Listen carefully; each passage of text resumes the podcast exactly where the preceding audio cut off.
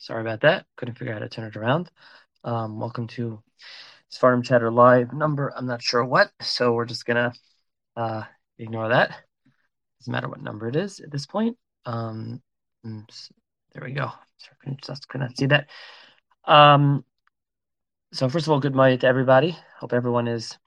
It's legit, Menachem.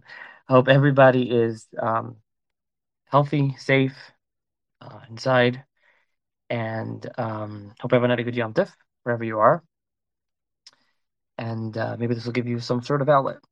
So tonight, in Mirz Hashem, we're going to be joined by Shimon Szimanowitz, who runs Machon Aliya Zayus, which is located in Lakewood, New Jersey. And I'll let him do more of the talking regarding what exactly he does once he joins. Hopefully, we get this pretty easy. Should be able to come on. All right. If anyone has any questions, as always, feel free to ask them. Don't respond to the tweet. By the way, is everyone watching this on Twitter? This should be live on Twitter. I'm doing this through Periscope, but this is live on Twitter, right? This is live on Twitter, right, Ellie? I assume it is. There he goes. He joined, so hopefully we'll get him up and we will start discussing. Like I said, anyone has any questions, make sure to ask on the show right here. Always have those people sent me direct messages and they responded to my original tweet. I don't see that during the broadcast, so I won't be able to, respond to those. Okay.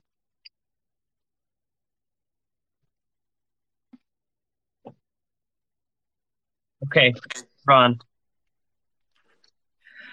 Hello? Hi. Yeah, okay. Thank you for joining. My pleasure. Now, everyone can see your logo. It says Machon Aliya Zayus, but maybe you want to tell people just a little bit, give a brief overview of what exactly it is that you do, that Machon Aliya Zayus does. Generally, I help people self-publish their svarim or books. Someone has a project, big or small, it can be a contrast, sometimes 4 pages in size, sometimes it could be a set of svarim, and they come to me with their idea, and at any given point in the process, whether it's handwritten notes or even recorded shiurim or speeches, whether it's in the language they want to publish in or that needs to be translated, I take it from there. Sometimes I do the translating, typing, editing, typesetting, layout, graphics, printing, until shipping delivery. Sometimes I pick it up at the printing point. Sometimes I pick it up at different stages of the process. It depends on what the person himself is capable of. I usually tell people, whatever you can do yourself will be cheaper and better if you can do it yourself. So that's until the layout. From the layout on now on, I would not recommend trying it at home. But whether it's the writing, the editing, the typing, all that, as much as you can do it yourself, that's great. But wherever you need me to pick it up, that's where I pick it up. Now, how long are you doing this? How long is this Machon around? So there was never a formal inauguration of the Machon. It was a process. It started with, informally doing something for a friend. And from there, it morphed into a Machon, if you may. I've been doing this for probably, on a professional level, probably 8 years, I would say, 8-9 years. But I can't pin it down to the exact time. Right. Okay. And how were you working somewhere before you went out on your own? What happened was I was in Beis Medrash Gvoya in BMG, and the yeshiva has a program called Hamud Eviadei. At the time, they had this idea of taking the talented individuals from Talmud Biyodai and putting them on projects for the Mishnas Rabban, which is another affiliate of Beis Medrash Gvoya. Can you hear me fine? Yep, we hear you. So the Rabbi Rothberg, who heads Mishnas Rabban, was working then at the Dvar Mishpat project. The Dvar Mishpat is the grandfather of the Imrei Bina, for those who are not familiar, like one of the great Achronim. And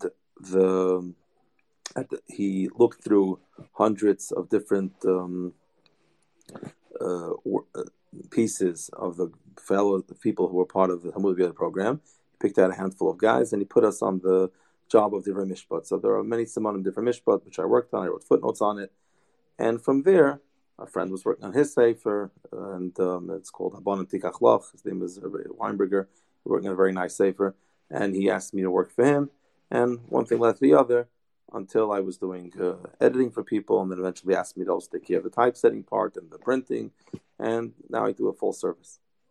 Right. Now, when we, just to clarify for people, when we say Machon, we don't refer, people think of probably Machon Yerushalayim, which they actually, they're a company that actually goes like Masada of Cook. You're just basically, like you said, a typesetting company. You don't, that's not what you do. Well, the difference between myself and Machon Mishnas Rabban and Machon Yerushalayim, or let's say Art Scroll, are two differences. Number one, they're a drop bigger than I am. And second of all, the difference is that usually, generally, a Machon like Yerushalayim, they conceive of a project.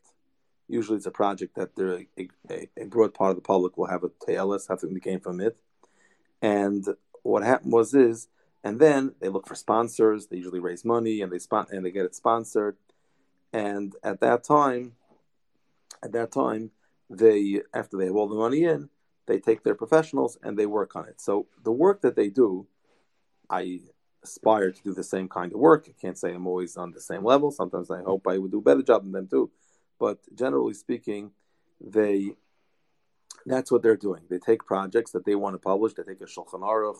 They take Tzurva S'Rivash, Tzurva S'Rambam, and that's an important project. They undertake that project, they research it, they hire people, and they raise money for it, and then they sell it, and they make money by selling it. I don't make any money selling my Svarim. I don't sell Svarim. All I do is I provide a service for authors. Sometimes I'm lucky enough that the author has a project on the level of Machon Yerushalayim. I keep on saying Machon Yerushalayim because we spoke about it before. For example, I recently published the Pirush HaRambam from Rav Moshe Maimon. Published it. It was his work that I helped edit, and I helped him with that work. I would say that that's on par any time with what Machon Yerushalayim does. But that wasn't my project. That was Rav Moshe Maimon's project, and he brought it to me, and I provided all the service necessary to publish it professionally. Gotcha. So I guess just to start off, what is the process? Somebody comes to you, hi, I'm looking to publish a sefer of chidushim. What is it? Okay, so what's step one? How do we begin that process? When a person comes to me, you say he comes to me with, he wants to publish chidushim. Does he have already a particular set of chidushim that he wants to publish? Or is he looking for an idea to put out a sefer? Can you be more specific? Let's say he has Chidushim written up. He was learning in Yeshiva. He has some Chidushim. He wants to publish these Chidushim. What's the what's the process? So usually the first thing I do is I give, most people come, most people have Svarim to print. They have a pretty good idea of what their potential of their Chidushim are. You know, let's say someone has Chidushim on the Sechtes Yevamos. Usually, I tell someone like that, and he usually realizes himself. I said, you probably have excellent stuff that's worth publishing and worthy of being published. It's just you're about 100 years too late. Because 100 years ago, you know, people were excited. There were Chidushim, Lamdash Chidushim, Sechtes Yevamos, and it was something exciting to do. Today, there's a lot of it, and most of it is very good stuff. Most of it is really good stuff. Sometimes people write silly things and unfit to print, but that's usually not the issue. It's just that it's very hard to get someone's attention. Even if you'd be a reincarnation of Rabbi Chaim Soloveitchik, you have a very small chance of getting your Chidushim out there. People should be interested in your Chidushim. Yep. So people usually realize that. So I say, so why are you publishing it? So they're publishing it because they worked on it. They want to, they want to see it in a safer form. They want to share it with their friends and their relatives. So I first make do the reality check, and usually people don't need the reality check; they got it themselves. And so now we're, I don't want to mislead someone into thinking that we're going to publish this, and he'll be able to marry off his grandchildren the profits that he made from the safer. Somebody once asked me, someone who didn't realize this came to me with his chidushim. Might have been good chidushim. He said, "Do you think I can make money off this?" I said, "The only guy making money off this can be myself." You're not making any money off this. Right. So yeah, I mean, once he realized that, I said, so what's our goal now? What's our goal? So here's the thing. If someone comes to me with a sefer that is worthy of being published, not because it's necessarily better, the topic is better, or that the level is bad. Usually just something on a subject that people need a sefer on. So usually those authors who think of what do people need, what's necessary, what's missing, what are people missing out there. So those people, they say, they come up with something, and they're usually the most successful. They sell the most copies because they didn't think of what they are learning and what they want to publish their own learning. They thought of something that people need, that's necessary, and people want to learn. And I see those people be very successful.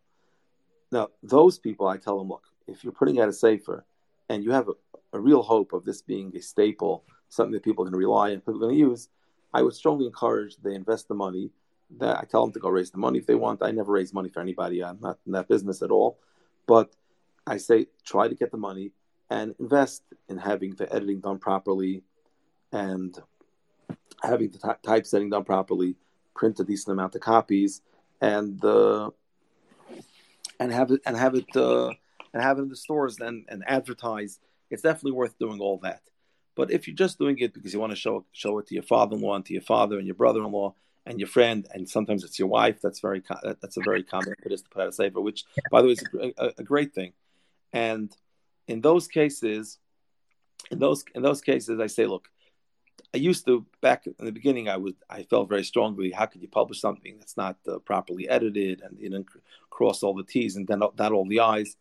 And in a perfect world, that's true, but there's so much being printed, and a lot of people are just printing a sefer, like to sort of say, for self gratification and to feel that they accomplished something with what they learned.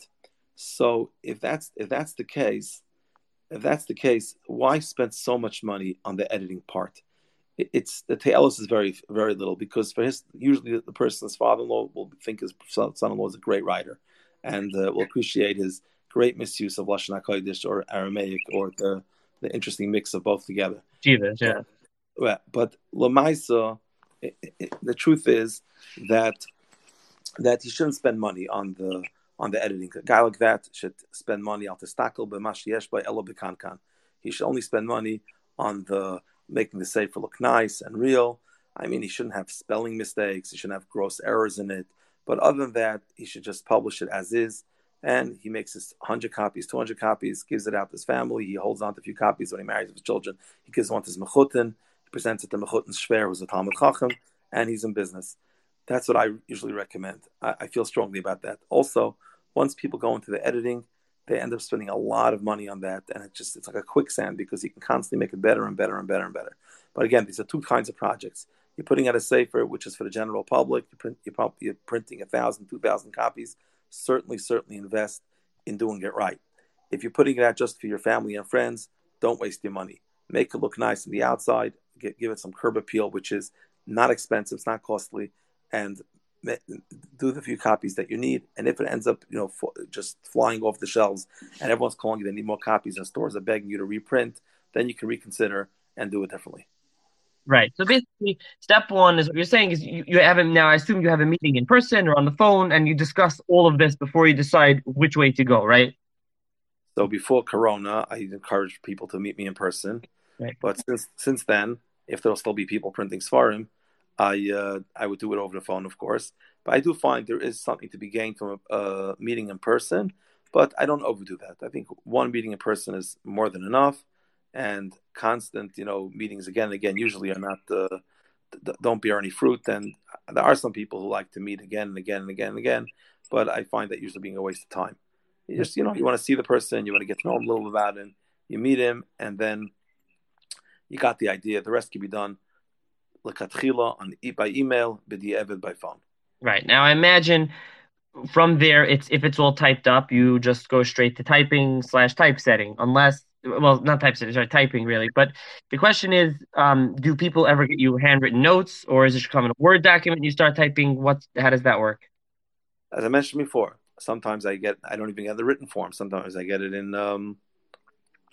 I get it just in an oral form. I get recordings of somebody. Just recently, I did a few of that.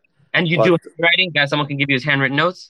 Someone gives me notes. Someone gives me a shiurim. I can have it transcribed. If it's already handwritten notes, I get it typed, edited, and printed. everything proofread. Something's just proofread. Usually I feel if people came to me, they didn't just want a typing job. They want me to take a look at it and give some kind of assessment of what needs to be done and what I recommend should be done with it. Sometimes I help people on how to organize the sefer. Or they have a great idea, but they don't really have, they have no idea by presentation. So I give them some kind of idea by presentation. Right. So once you, just to get clear for everyone, you go typing and you go to editing and then typesetting. Typesetting is last. How does that work? The order is as follows. First, you have to be mechadish the chidushim. Sometimes people don't do that on their own either. After the person came up with his chidush, or lav dafka chidush, let's say it was he organized his thoughts, or he put together his he collected different from different svarim. He made a likut, whatever the case is. Once he has that, he has all that. So he's up to typing it up. We type it up. After typing it up, in the perfect world, the way it should work is like this: we type it, we give it back to him. He proofreads the typing, makes his corrections, gives it back to us. We edit it. He looks over the editing and then gives it back to us. And we look over his corrections. We give it back to him. He gives it back again. And at that point, we're ready to go to typesetting. We give him a few samples I discuss with him how he wants to know typesetting. Layout is very important because the way you lay out a sefer it shows how you want to present yourself. In other words, if you put out a sefer with very big letters and one column, that shows it's light reading. If you put out, small, tiny Rashi letters and two columns and a tall sefer, that means you're the reincarnation of the Brisk Rav. In other words, the way you are typesetting the sefer is part of how you are presenting it, and tells the person behind the sefer what kind of sefer this is, what kind of sefer it is. So that's important. So I spent some time on that, figuring out how to get that done. And everyone has their own ideas what they want. Some people have interesting ideas, and that takes a little longer till we, meet somewhere in the middle. And then when he approves the layout, we go from there to the layout, the whole sefer. Then there's the graphics, there's haskamis that usually are decorated a little bit more. The title page, the sharblot. Then there's dedications that the donors give. That has to be done nicely. Then there's the cover, and that would be the graphics. When that's all completed, we go to print, and that's that. So basically, the order is writing, actually conceiving the idea, writing it, editing it, proofreading it, typesetting, layout, and then graphics, and then printing. Gotcha. So let's go a little deeper in that. So the typesetting, you said it obviously depends. Now I know the simple is either there's two columns or did you go across the page? What are the pros and cons of each one, or if there's another idea? And what do you usually advise people? So the rule of thumb is like this. Most people say, I never studied this in a scientific way, but most people say that this is just what I picked up. It's easier for the eye. It's easier to read the Oisius Merboy. So let me just say something before that. And this has to do with both how you write your chidushim and how you do the editing, everything. Everything is this is the way I look at it. You have to realize that most authors today, especially they're writing their own things. They're not putting out a sefer from a Rishon or not. They're doing their own thing. So their greatest hope is that someone will sit down on the couch and, flip the pages and look at their sefer. So they have to make that as comfortable as possible. I gave many of my customers. I told them I once read a book of how to set up a department store, and basically what they did was that this was a group that they would go and they would do a lot of filming of the department store, and they would watch how customers interact, and not just departments, they had supermarkets, they did all kinds of stores, right. And they would see how the customers interact with the merchandise that was presented for sale. And they would analyze the data and then give recommendations to the store owner how they can set up the store differently to bring up sales. So I remember there was one chapter, which was called The Butt Factor. And that was about, it starts out with, they describe, I can't remember the name of the book or the author, but he describes that somebody came into this, they were filming this department store, and they saw a beautiful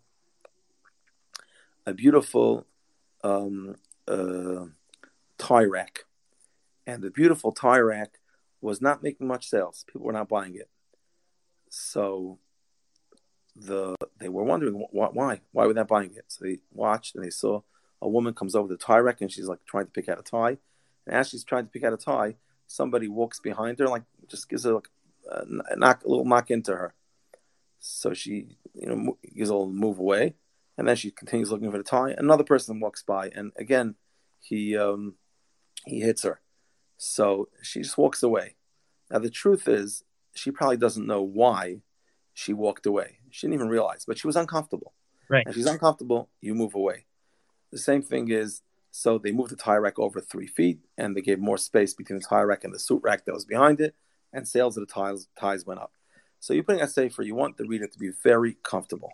You don't want him to have a hard time reading it. So even if everyone has good enough eyes to read small fonts, and even though most people who are smart enough to read a sefer can read Rashi Oisius, and even if everyone who reads a sefer can figure out the method of the order of your sefer after a certain amount of time, but you lost him at that point. He walked away.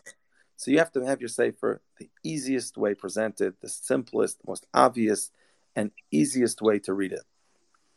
Therefore, you want to use a clear font, and you want to use something which is easy to read, and you also want it to be in the letters and the kind of font that's most comfortable people to read. Now, it should also be something which looks, respectable. If it's going to look silly, then a person won't respect you. He also will walk away. So it does have to be a respectable look. It has to look like it's also there's a lot of association with a sefer. For example, if recently I printed it. I just did a little bit of the typesetting and the printing of the Minchas Shol. That's Rabbi Sholbrus' sefer. Oh yeah, Rabbi Sholbrus' sefer. Much better, by the way. The font now is much more readable. Okay, thank you. Some of it was just we scanned the old one, but we did add, we did redo some of it. I thought there was there was a little bit added, right? There's a little bit added, yeah. Nothing added. Just some was reset. Well, some of it was reset.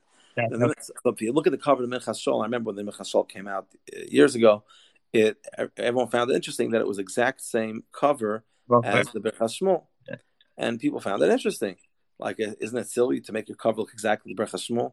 If you look at Rav Chaim Greineman's sefer, that's a very similar font to the Chazanish. Right. Now, the reason why they do that is because it's an association. You want to tell somebody that this is Rabbi Ocher kind of sefer. And the truth is, people do it consciously and subconsciously. They do that, but it is important because it tells you that this sefer is that kind of style, and now you know how you're supposed to digest the information in this sefer. So the same thing. Now, interesting is I was I had the schus of being in Professor Schneer Lyman's house, and he showed us. And since then, I've seen pictures of it. Also, I showed us that the first Berachos Shmuel that came out actually was not the same design as the Birkas Shmuel the way we know it. It came out in the exact same design as the Chidushei Rabbeinu Chaim HaLevi. So actually, Rabbi Bruce was doing the exact same thing that his own Rebbe did. When Rabbi Ocher published the first volume, Birkas Shmuel, he published the exact same cover design, exact replica of Chidushei Rabbeinu Chaim HaLevi. It was black and had the same exact design. And that's also something. So you have to look at what's comfortable, easy to read, and association. So association, Rashi letters is associated with Lumdis. So if you're publishing Lumdis, I would recommend, if it's very high level Lumdis, only for the people who are very focused on very deep Lumdis, I would say do Rashi letters. I most comments aren't so interesting. We're talking small, clear Rashi letters, because you still have those awful, font Rashi letters which are not legible. You know what I'm talking about? There's still people printing like that. Right. So yeah, I'm talking about those people usually are self publishing. They're usually not doing it professionally. They don't have access to the professional fonts. But the Rashi says that it happens to be a beautiful letter that most publishers use, and that if it's two columns, and it's Rashi letters, that means this is a Lumdisha sefer. If you're looking for something light, go elsewhere. So even though it doesn't make it easier, but it's a message. Now, it doesn't have to be that way. There are some very Lumdisha Svarim that are in Oisius Mervois on square letters. Which I would say, to ask you, is Oisius Mervois is really the class, that's like the standard today, right? Font. Pretty much, yeah. You know why that is? Like, is the history, how that happened? Or no? I don't know the history, but there's something that I did observe, that in all old Svarim, the main text was always the Oisius Mervois, and then the commentary was in Rashi. So that's just the way they did it. So if you had like a Shulchan Aruch, and then the Noisei Kalim would be in Rashi letters. You have a Gemara, and then the Mefarshim on the side would be what we call Rashi letters. That's usually the way I noticed it is. But today it became something that if you have a Lamdish Sefer, then it's... I see here Menachem Butler says that Yaakov Shmuel Spiegel discusses this, I guess, in one of his books on printing. So. Okay, fine. But today, that's usually the way, the association of Rashi letters. In Oisius Mervois, again, if you're doing something which is high level, it's meant for the elite, it's meant for the scholar, I would do two columns generally, but even though it's limited to each thing's very individual when it's when it comes to that. But I would recommend two columns if it's even if it's halacha or something which is high level stuff, two columns. Probably the idea behind it is, I never studied this in a scientific way, but if you to go through a long column of small letters, it just, your eye wanders. If you have two columns, each one's smaller, and therefore you're able to just read one line at a time. So That's something which is, it makes it easier. So the same thing would be any heavy sefer, I would do in two columns. If it's something on drush or on Chumash or something on Ala Torah or on Tanakh, usually I would do that in one column. That's the rule of thumb. There are many exceptions. There's Svarim Al Torah in two column Rashi Oisius.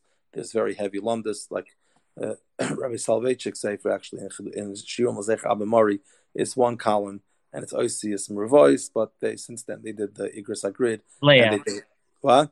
It's odd that Sefer. It's like different. It's very different. It's different because it was originally put out in real Hebrew. They had an idea of marketing his lumdus, or he himself had the idea in a modern fashion of like Oisius Mervois in one column.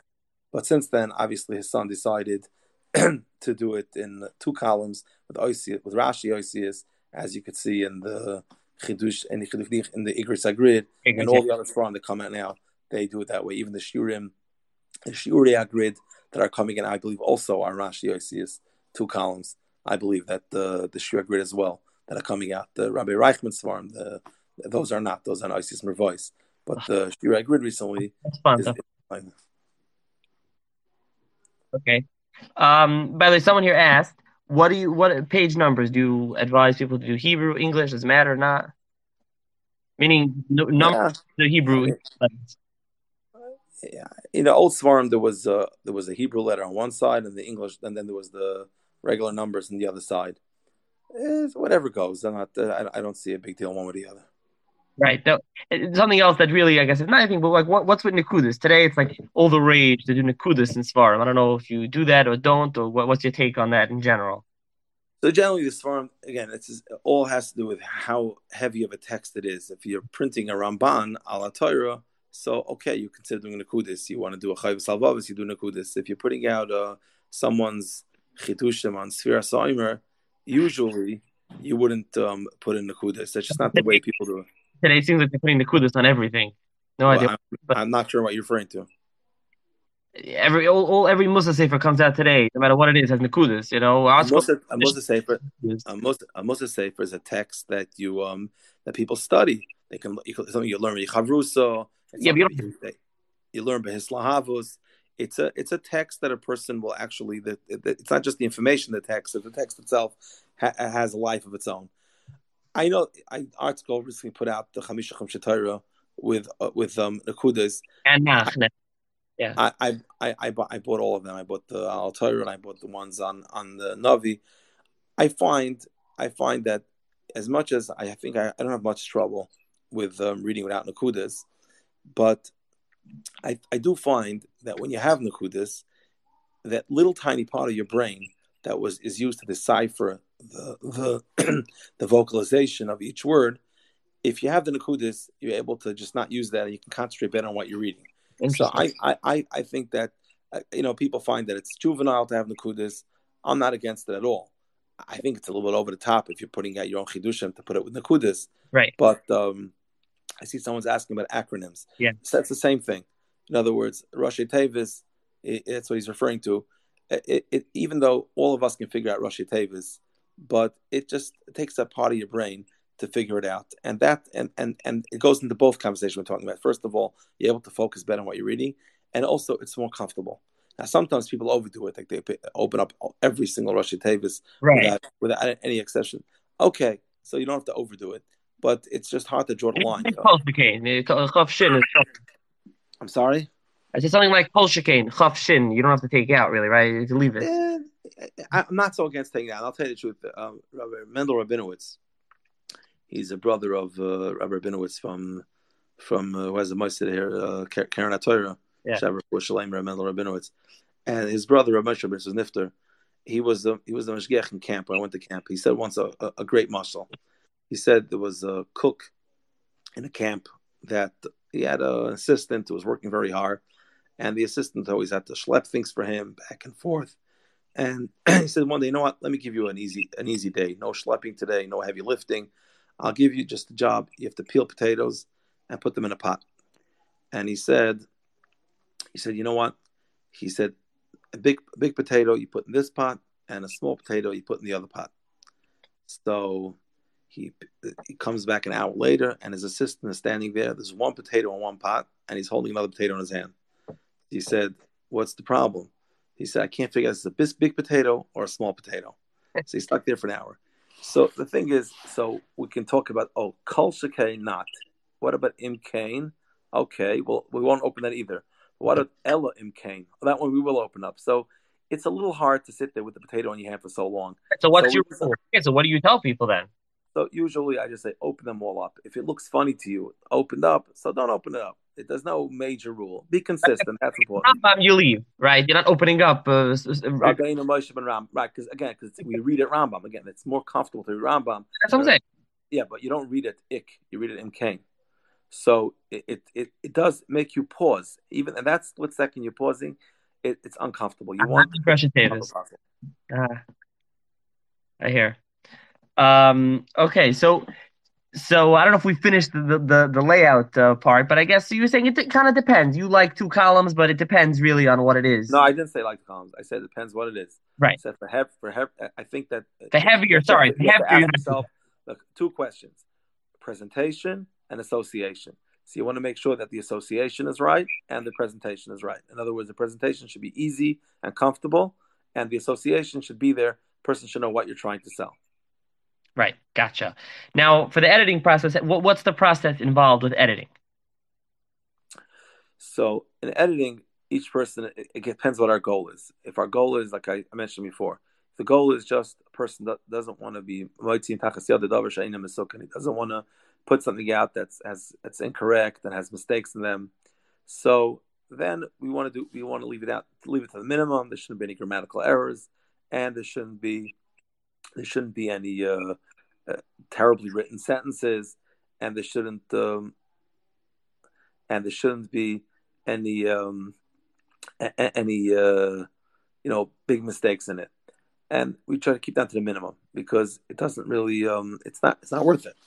But if it's something which somebody actually hopes that this is a sefer that will become a staple, that will be every respectable collector of Svarim will have the sefer, in that case, I would recommend you want it to be written the best way possible.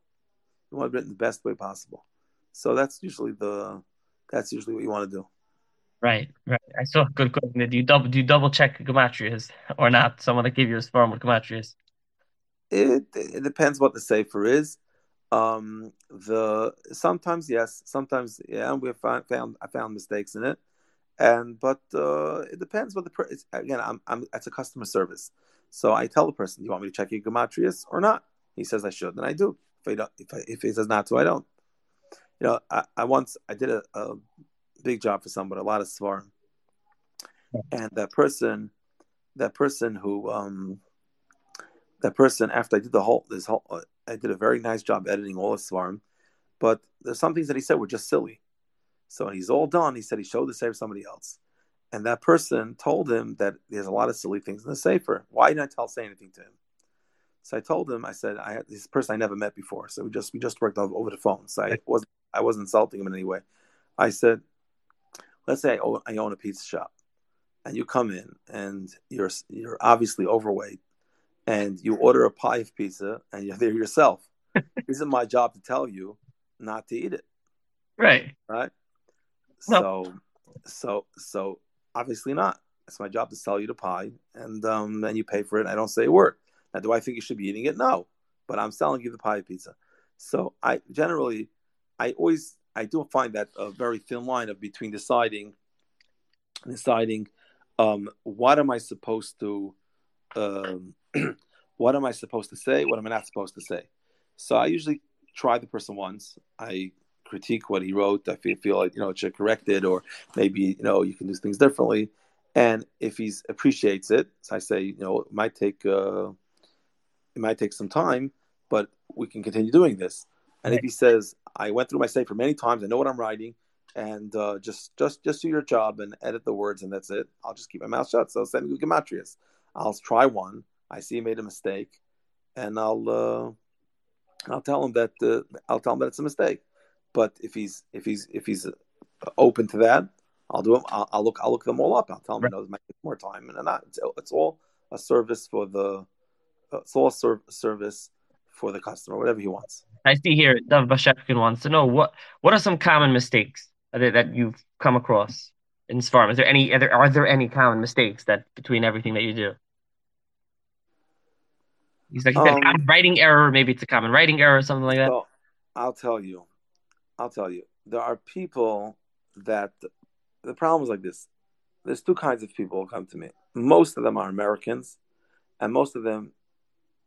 I shouldn't talk bad about people who come to give me work, but I shouldn't say most of them. There are many exceptions. I shouldn't say that. There are many, many exceptions. But very often, they have no clue of how to write Lashon Kodesh whatsoever. So it's not an issue of like what are the common errors. It's they just don't begin to know how to write. Right. And in that case, again, I can just correct the obvious mistakes and move on, or I can restructure their entire sentence structure and all the writing. That's very often what we're dealing with. Heavily edited. Yeah. Usually, the better the writer, the more he appreciates and wants the editing. So usually, when someone comes and says, "Just do proofreading and don't correct anything," I wrote it a very particular way. Those people usually are the worst, and the ones who say, edit as much as you can and try to fix as much as you can. That's something which I find they usually are the better writers, and then you can use a little bit more improvement. The common mistakes, there's so many of them. There's not no certain particular. I could just say a general thing that people do is, especially in the yeshivish group, they tend to write in archaic fashion. In other words, they learn svarim. For example, they learn Mashah, so they'll end every paragraph with veduk. Really? So, as a rule of thumb, I erase if the author doesn't tell me otherwise. I erase every single time it says the word veduk, because what are you writing veduk after the mashal? No one should write the word veduk ever. Or someone writes, or someone says va'ashen, or someone says anir leni zdaitia klusha v'natusha v'artusha acha mechila mekapas tachas raglov. It's silly. It just looks stupid. So I just generally edit that out. Without right. saying anything, and sometimes people get offended. They want it there, so I tell them why I think it shouldn't be there, and they insist on having it there. I would do that. Right. I mentioned before Rashi Tavis. Some people make up their own Rashi Tavis. That's the worst. Some people have Rashi Tavis that even the old Minchas Shol didn't think of.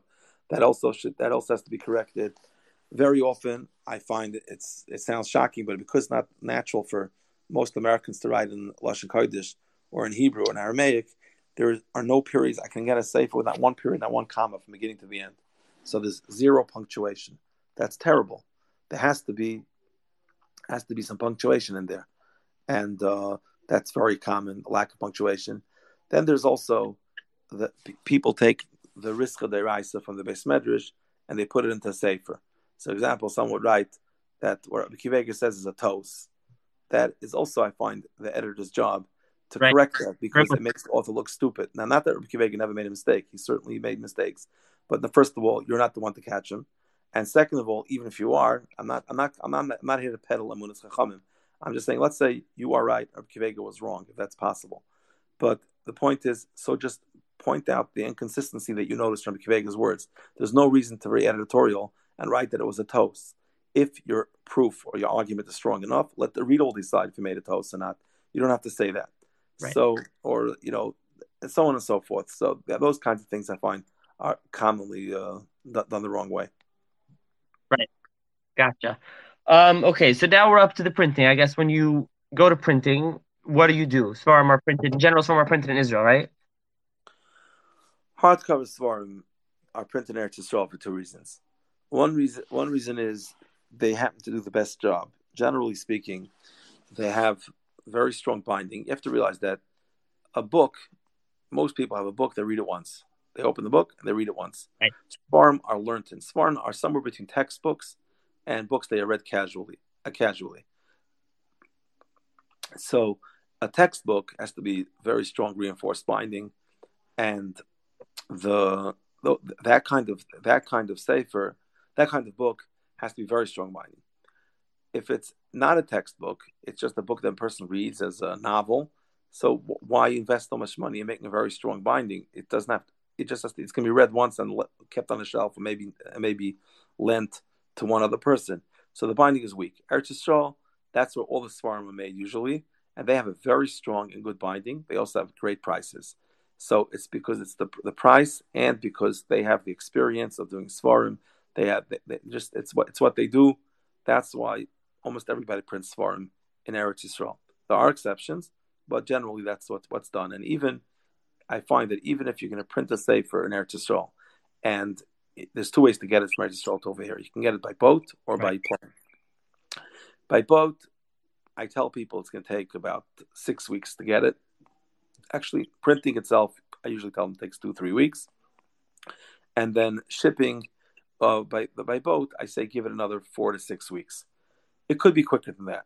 Right. A boat can technically only take 3 weeks from port to port. But the day that it's finished... Right, when the shipment gets there. The day that the safe is finished, usually not when it gets to the port. And the day that it gets to the port here is usually not when it gets to your bookshelf. So you have to give yourself 4 to 6 weeks. Now, that's too long for you, you want to expedite it, so we would bring it by plane, which takes a few business days until you get it. The bringing it by plane is very expensive.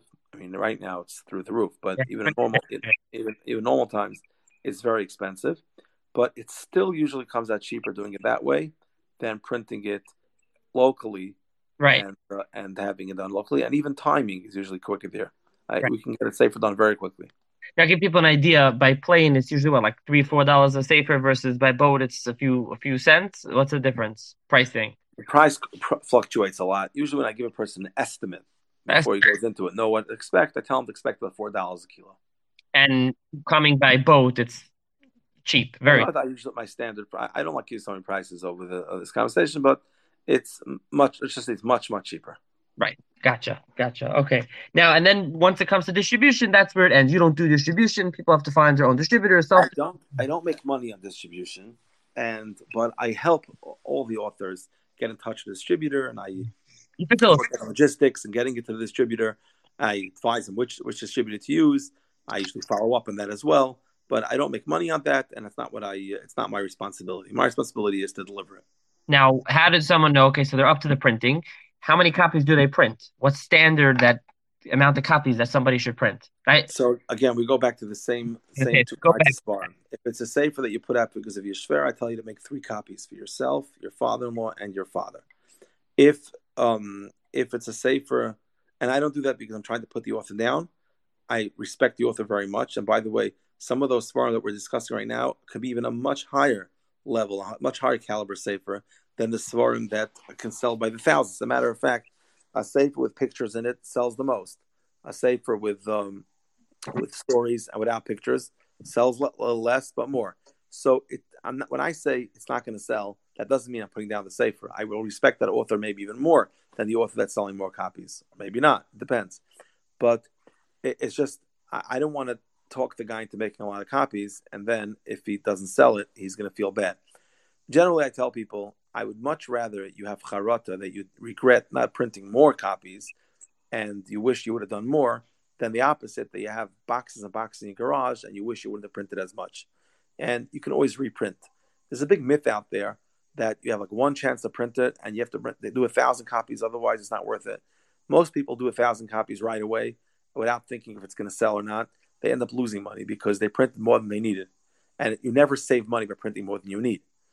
So print what you need. Now, there are minimums because you're paying for binding, you're paying for setup, and it's not worth doing all that setup and binding for one copy. So there is no official minimum. I can print one copy if you want, but it's going to cost you a fortune. Right. But once you're doing 100 copies, don't do more if you don't need more. But I will ask you, if we get a difference between 500 to 1,000, if you do more, it is cheaper, right, per book? Once you get to the it's a bit of a boring conversation for your. I just want to . But I would say again, I would repeat it. But if a person is not sure if he needs 1,000 and he thinks he might only need 500, I strongly recommend do 500, and then if you need more, you can print more. So I see someone is saying it's not boring, so I'll just give a very quick explanation. Yeah, it's David Bashevkin. I don't know if you know him. Yeah, go ahead. So I'll just say there's two reasons why when you do 1,000 copies, it's cheaper per copy than you do 500, and people confuse this. The reason one is when you do 500 copies, you have to pay for the layout, you have to pay for the setup, you have to pay for the binding setup, you have to pay for the stamping setup, you have to pay for the actual dies. There's a lot of setup work that is in use the expression ner le'echad ner le'meya. Whether you're doing one copy or 1,000 copies, you have that same cost.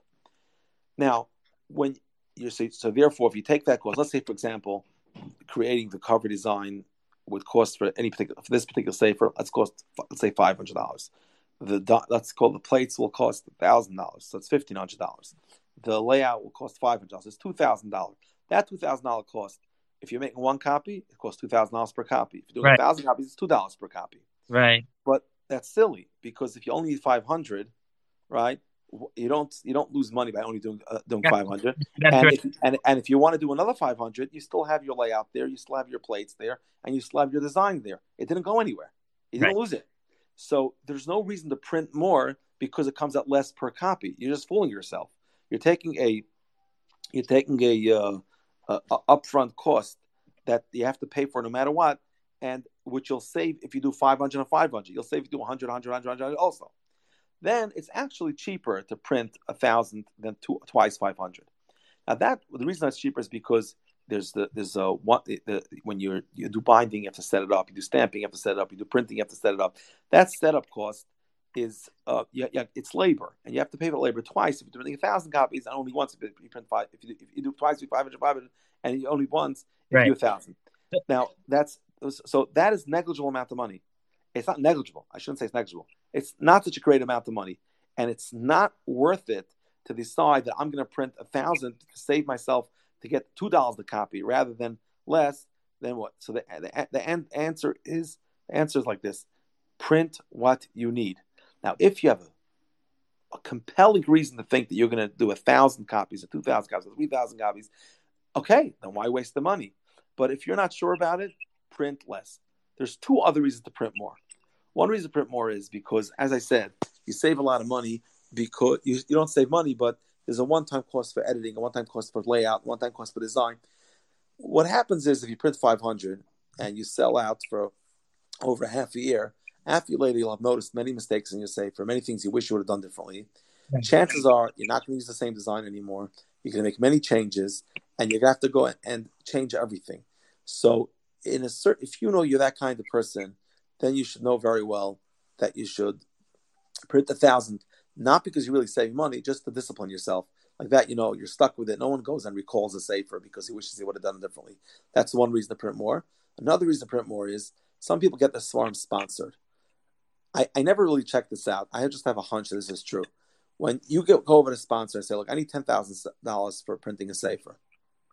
And the person says, okay, How many copies are you making? He said, 1,000 copies. He thinks to himself, oh, wow, I'm paying $10 per sefer. That sounds fair. Okay, sounds fair.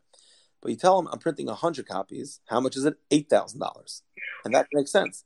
Because if you think about all the editing that was done, and you think about all the layout and all the graphics and all the typing, that the same for 100 copies and for 1,000 copies. Right. 8,000 copies. What am I paying? I'm paying $80 a copy? What is this, gold? And it's hard to sell it. So the truth is that so that's another reason. If you have a sponsor, and also a sponsor, sometimes you have to strike with the iron's hot. You have someone sponsoring right now, whatever reason, like Nishmas or whatever it is. So then you can consider maybe doing more copies because now it's going to go good. So those are the three reasons to do more. You know for sure you're going to need it, right? Or you are afraid that if you're going to come to have to reprint it, you're going to stop making copies and waste a lot of money. And the third reason is because you might have a sponsor, and now your sponsor is available now, and it's also an easier sell. Gotcha. So it was good that I said to print 1,000 copies of Ramban and Rambam, right? We knew it would sell. Yes, he. But I happen to. I don't talk about someone in particular, but in that case, I was also afraid of the changes that will come if you're right. If you print less. I think he came out sold all of them, and it's so. So I think so. Yeah. Now let me ask you something that we missed for a second here. Graphic design, the cover. What's the standard? How much does that cost in general? I mean, I don't know if you need to give specifics. And what do you usually advise? A simple cover or colorful cover, red, black, or does it also go back to what we're discussing again, depending on the kind of sefer? Again, it's all association and presentation. Right. So you want your sefer, you want something to notice the sefer. I want to say one thing people don't realize about a cover. There's two parts of a cover. There's the cover and there's the binding. The face of the cover is only used in the Sfarim store. Right. After that, it gets put on a shelf, and all you see is the binding. Right. So don't forget to make sure that the binding is something that person notices. Right, by binding, you mean the spine. You don't mean actually is it a good the spine. Oh, right. Spine. You only see the spine. You don't see the cover. So that's very important. The second thing is, again, like we said, association. You want to have a, you don't want to have a sefer. If you have a sefer about the lumbus of Dalal Kaisis, you don't want pictures of Dalal Kaisis on your cover. Because it's not associated with Brisk style lumdus. Yeah. But you also don't want a picture of the author in the inside flap. That's not usually what's done. That's the fake Yeshiva Shesvarim. But on the other hand, you want someone to notice it. You have to make yourself noticeable. So that's usually what you got to do. The cover is something which is tricky because if you have a unique cover for your own sefer, that's an expensive thing. It can run a couple $100s. Like that. That's a unique kind of cover. This but is their one to show everybody, yeah. What? Yeah, right. So this is more basic. Showing here something else. This is more traditional. The other sefer you picked it up was a Ramban and Rambam, and Ramban and Rambam is something which, again, there's a lot of association over there. There's association. It's, if you notice, it looks similar to the Schwartz Maran Avuchim. Yeah. And the same thing is also, it gives an idea. It's unique. It shows something different.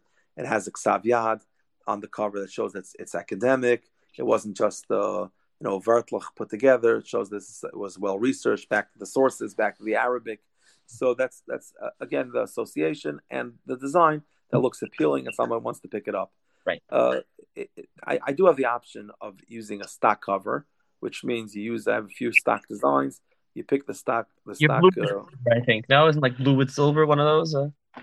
But it can come in any color. It can come in any color, but the design is a stock design, and anybody wants that design. It's cheaper for two reasons. First of all, there's less graphics work to design it. It's already designed. And second of all, sometimes, not often, but sometimes they can actually reuse the dye that was used for the other sefer, so it saves you money from actually having to reproduce the dye. So that's a way of saving money. And that's, again, if you're doing a short run and you're not looking to spend a lot of money, so give it out to your family, then you're okay with that. Okay, now something else that I want to hit on here, especially for, let's say it's a regular, I don't know, 100, 200 pages, 300 pages around this. How does somebody decide, I guess, a proper way to frame this, hardcover versus softcover? What are the pros? I guess talk about just the pros and cons versus each one. Obviously, not a small contrast of 40 pages giving up by a simcha, but for what's the pros and cons of hardcover versus softcover? Very simple. I tell people like this. I'm not against softcover at all. I make money on softcover like I make money on hardcover. But the difference is, if you go into a person's library, a Svarim library, a person's study, or Beis Medrash, you rarely will see collections and shelves of softcover Svarim. Now, I can tell you that a lot of softcover Svarim are printed. Yet, you will not see shelves lined with softcover Svarim. So basically, the analogy I'd give for that is softcover Svarim would be like disposable. You get it by Kuntras before Pesach, before Sukkot. You leave it on your desk. You leave it on your coffee table. You pick it up. You look at it. You dump it behind your other Svarim. Eventually, it makes its way into Shemis, and it's not Oman Yam Du Yomim Rabim. So a hardcover sefer means you're serious about what you're doing, and also a hardcover sefer means that it's there to last. So that's why I generally, if you really want your sefer to be taken serious, I strongly recommend doing hardcover. But there's two reasons that people generally do softcover. Three reasons. One reason is some people are not confident. They don't feel my final version. I'm going to work it over. I just want people to look at it. It's just like people want people to take a look at it and give me some feedback. So then you do softcover. Second reason is because money. It's just cheaper to do softcover. And the third reason is timing. A softcover sefer could be done in a matter of almost overnight, and a hardcover sefer generally takes longer. So sometimes a person comes up with an idea and he has to get it done right away. So those will do softcover. So it's timing usually is a factor that you don't want to say this is my final version. That's another reason you would do it, and money. Do you now? What we discussed before, softcover Svarim are printed here in the U.S. Generally, softcover Svarim I do over here locally, yeah. Right, but for the simple reason, for two reasons. First of all, because like I said, usually softcover Svarim are in a rush, right? So it has to be done locally. It's not worth bringing it over, and the price difference is not that great. Now, in general? I don't know. Take 250 pages, whatever. What's the price difference between soft and hardcover? The price difference is huge because it's just a softcover sefer can be basically a machine can spit it out, and a hardcover sefer goes through a lot of processes. It starts out with you have to do I usually print the blueprint first, and then after the blueprint, we you have to make the plates, and after the plates, there's the printing, the folding, the cutting, the sewing, and the stamping, and then connecting the book. It's a big job, and it takes time, and it's expensive. So the price difference is enormous. Right, gotcha. I hear. Okay. So now that's basically from your end. Is there any way what's the kind of this whole process from the vantage point of the author? Just like he follows along, checks in with you. How does this process look from A to Z from his vantage point? I mean, you're not in his shoes, but like, can you give everyone some sort of feel of what it would be like? I think that most authors want to be involved from the beginning to the end. They want to be very involved. They want to be involved in every part of it. That sometimes people say, just take care of it, and get back to me, and give me the final sefer. Now that's not I usually don't like that. I like when people are more involved. But sometimes people are over involved. In other words, I don't know why they just don't do themselves at home, but they want to tell you exactly where to place every letter on every single line. Right. And that's just a bit too much. But most people do it very, very normally, and they want to get your professional advice, and they want to have their input and what they appreciate and how it should be done. The fact of the matter is that I don't do anything without the author's approval. I always will email everything to him and say, "Do you like it? Do you not like it?" And so he's in the loop. Sometimes people get impatient. There's a process. It takes longer than expected. And I find that I think most people who I do a sefer for, afterwards they come back and they write me a nice note and they appreciate it very much. And they thank me. I just got a phone call. I just published a sefer for someone in Milwaukee. I don't know if he wants to publicize the sefer, so I'm not going to mention what it is. He just called me today, thanked me. It came, it arrived, and it looks very nice. Most times people are I find it very appreciative. And we develop a kind of friendship. It's not just it's not just a dry business. We're working together for a while, and it's that's the way it is. Right now, I guess something that I want to know, a lot of people want to know, is I know there's no easy answer. There's probably no proper answer, but so what would you say is on average from A to Z, everything included? Let's say 250-page safer, hardcover, 500 copies. What is something like that going to run somebody? There's no clear answer to that. Right. I know that. When a person asks me how much will cost the safe, I usually turn it around the other way. If we have, until we actually have the safer set up, we have exact dimensions, and we have the exact design, there's no way to answer that question. Exact paper type, and whether he wants a bookmark in it, and he wants to have a printed fly leaf or not, or some people like to color on the side of the pages, and so on and so forth. But I usually turn the question around at the beginning, and I say, you know what? Tell me, what's your budget? You don't have to give me exact budget, but is it from, if you want to spend under $1,000, I think what you described will not be get done for under $1,000. Do you want to spend? Are you willing to spend up to $5,000? Yes, we can make it happen. We'll work out the details, but we'll make it happen. Do you want to spend $20,000?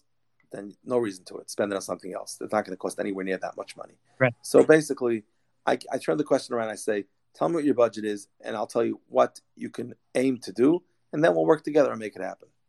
Right. Now, I guess a question maybe you could answer a little better, though, would be someone's making a bar mitzvah, and after this, they'll have a bar mitzvah, people will come, and they're looking to give out a kuntris, a small thing they wrote or something, 40 pages, soft cover, something like that, a common thing that people would publish. Very common. Right. So what is there sort of a ballpark price on that? That they could know, or not, also not. Again, it's not clear. What people very often, what does it cost to make a sefer? So I say, well, how much does it cost to build a house? It depends on which neighborhood, and depends how many rooms. Depends. The guy has 40, 50 pages, soft cover. It's gonna be soft cover. It's gonna make 100 copies, 150 copies. Something I don't know. Like I said, right? No. So if the person, I usually tell them, look, you know what? You make up the specs. You say that's gonna be 100 pages. And the dimensions will be 6 inches by 9 inches, and you want to use this kind of paper and this kind of binding, and you want to make that amount of copies. I'll give you an exact price. I can give you exact price for, right? And I give them a price, and they want to go on with it. But I make sure to have that recorded in writing, because what very often ends up happening is the person going in is not the way he came out, because after he did it, his father-in-law wanted to send him his chidushim. And then he thought of something else that he wanted to add to the sefer, and then he wanted to upgrade the kind of paper that he used, and then he wanted to say when he met me, he said, "Yeah, he doesn't care about the cover. Just put any frame and write my name on it." And then he came down with his wife and his mother-in-law and his sister-in-law to pick out the right design for the cover. So there's more money went into that.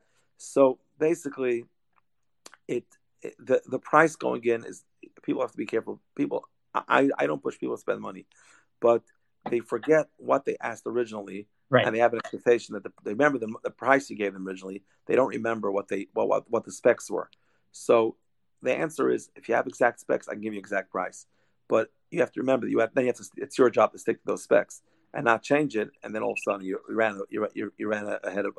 I have actually come in below budget very often, because I try to highball it to make sure that the person is protected.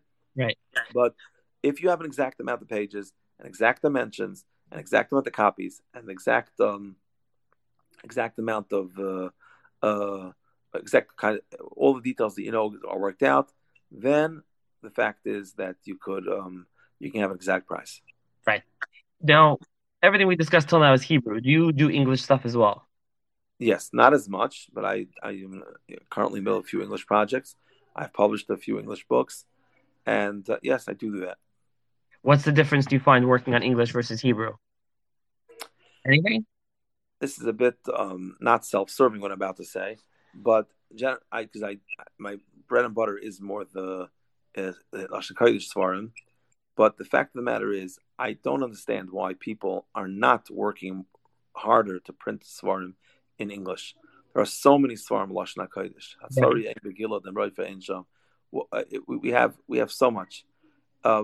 I don't know why people don't think if you have the ability to write in English and you're able to express in proper English, better, yeah. I strongly recommend you put out Svarim in English, because there you can shine on any subject, in any form. And that's something which I think would be very, very good. I do that. I'm working to get even better at it. I can't say that's my well, we lost him. Shimon, if you're still there, somehow get back on. Everyone wants to hear about the English. You know, this is running a bit long, everyone. Sorry, but he has a lot to say, and I figured it's probably interesting for everyone to hear. Hope everyone's enjoying. Any other questions asked? Hopefully he will get back on. Shimon, see if you could, let me invite guests.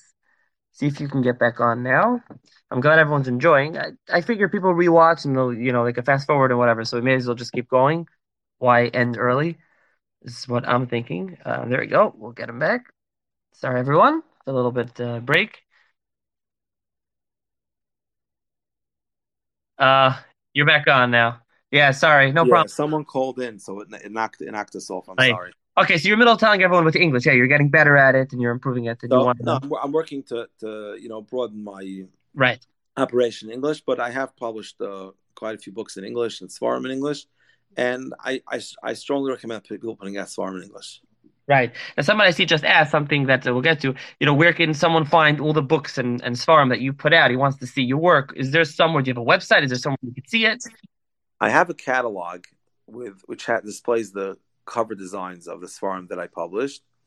Now, it's limited because it only has hardcover Svarim, and it only has the covers that I myself designed. There's no sample pages in there of the font. No, I don't have that yet. And the truth is, I don't sell Svarim. So I really don't. It's not my job to sell the author's Svarim, and it would just. I get phone calls made very often. People asking me, can I buy the Sefer? And I try to be patient and give them the author's information, which usually is presented in the Sefer as well. But that's not my job, so I have no reason to really do that. If someone comes and he wants to print a Sefer, that's why I have to have the catalog, so I help them choose a cover design. That's why I created this catalog. But I don't really see a purpose for me to have a catalog with all of the Svarim that I sell, that I created, if I'm not selling them. I hear. So someone wants to know, how many Haskamas is too many? So the answer, I look at Haskamas like this. I don't think most people are printing Svarim. They're not printing Halacha L'maisa, so they need Haskama that someone should know they're able to rely on their Halacha, or to rely on their Hashkafa. The purpose of the Haskama also brings me back to the other theme I kept on mentioning, is association. When you open a Sefer, most of us, I think, when we look at a Sefer, look at the Haskamas, we're not trying to see, can I rely on the Sefer or not? We're trying to see, who is this fellow? So let's see, who gave the Haskama? Okay, he has a Haskama from the Novominsk Rebbe, Chaim Kanievsky, and he mentions in Akdama that he learned in Brisk. Oh, I get it. He learned in Novominsk. Then from there he went to Brisk.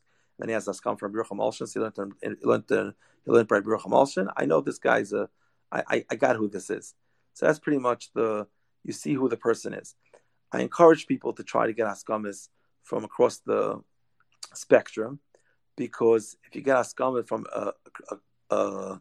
across the spectrum, then you appeal to more people. So for someone who's Hasidish opens your safe and he sees you have Haskama from Tzurva S'Rivash, the guy of Yerushalayim, and you have Haskama from, let's say, you grew up in Flatbush and there was a Hasidish Rav that used to daven over there, and you have that Haskama. Then you also have Haskama from Reb Eliezer Wachtweigel and from Reb Meir Stern, so that you appeal to Yeshivish people, and you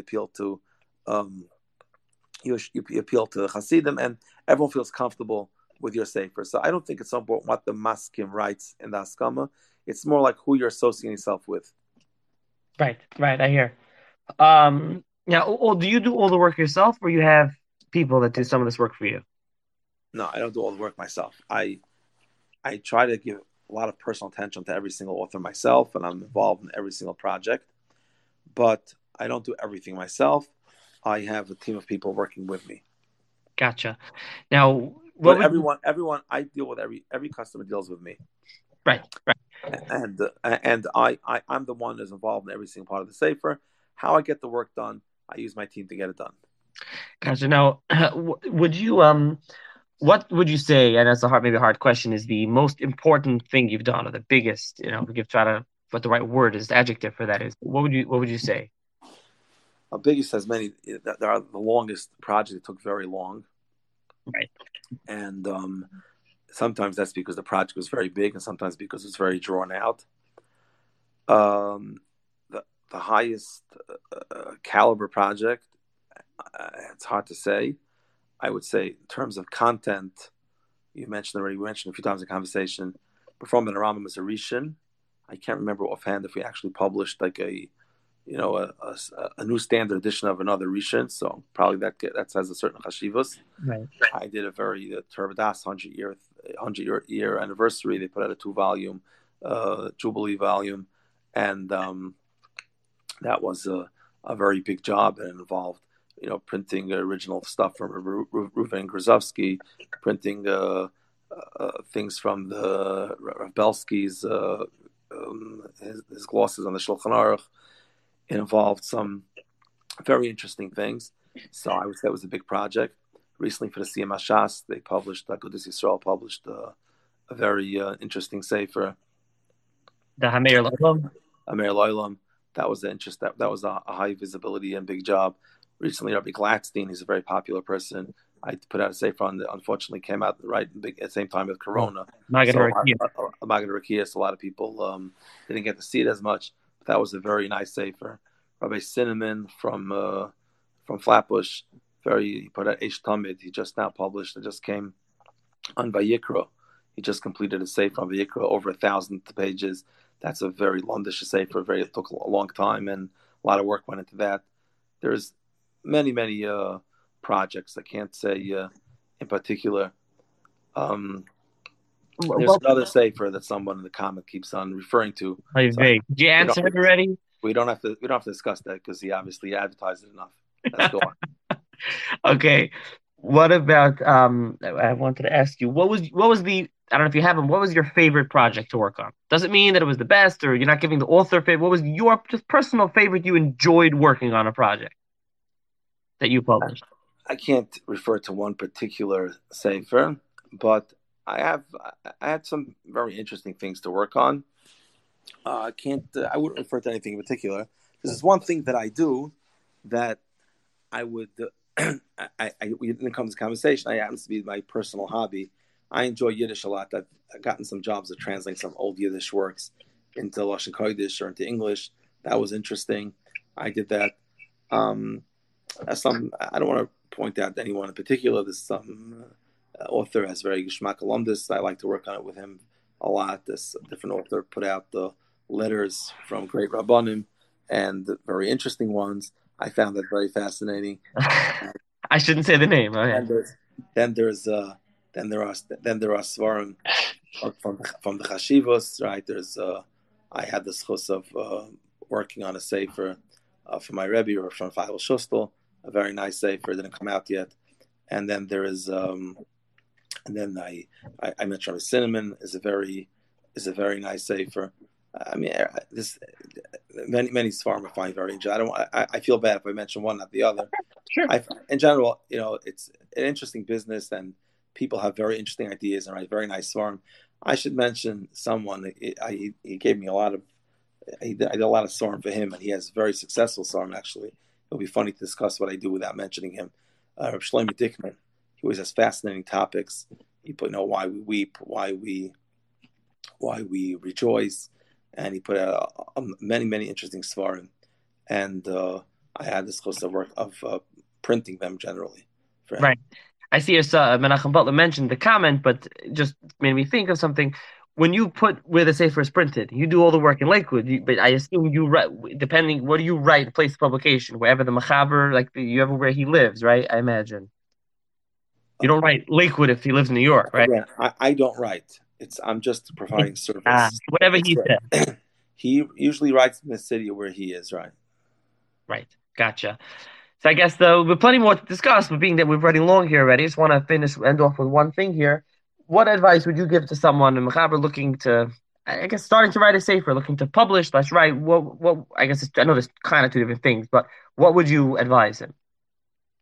I would say like this: if his purpose in publishing is vanity publishing, like we mentioned before, because he wants to, get his ideas onto paper and see it in a book form, then he should publish whatever interests him. But if he does want to get people to look at his svarim, he has to do what I consider Shlomi Dickman does, I mentioned it before, is look around and say, what do people want to read? What do people need to learn? What are they missing? If you do that, you do very well. Those people who look around and think of a good idea say, there is no safer on this and this topic. This can be helpful to other people. And in such a case, those people can do very well in selling their svarim.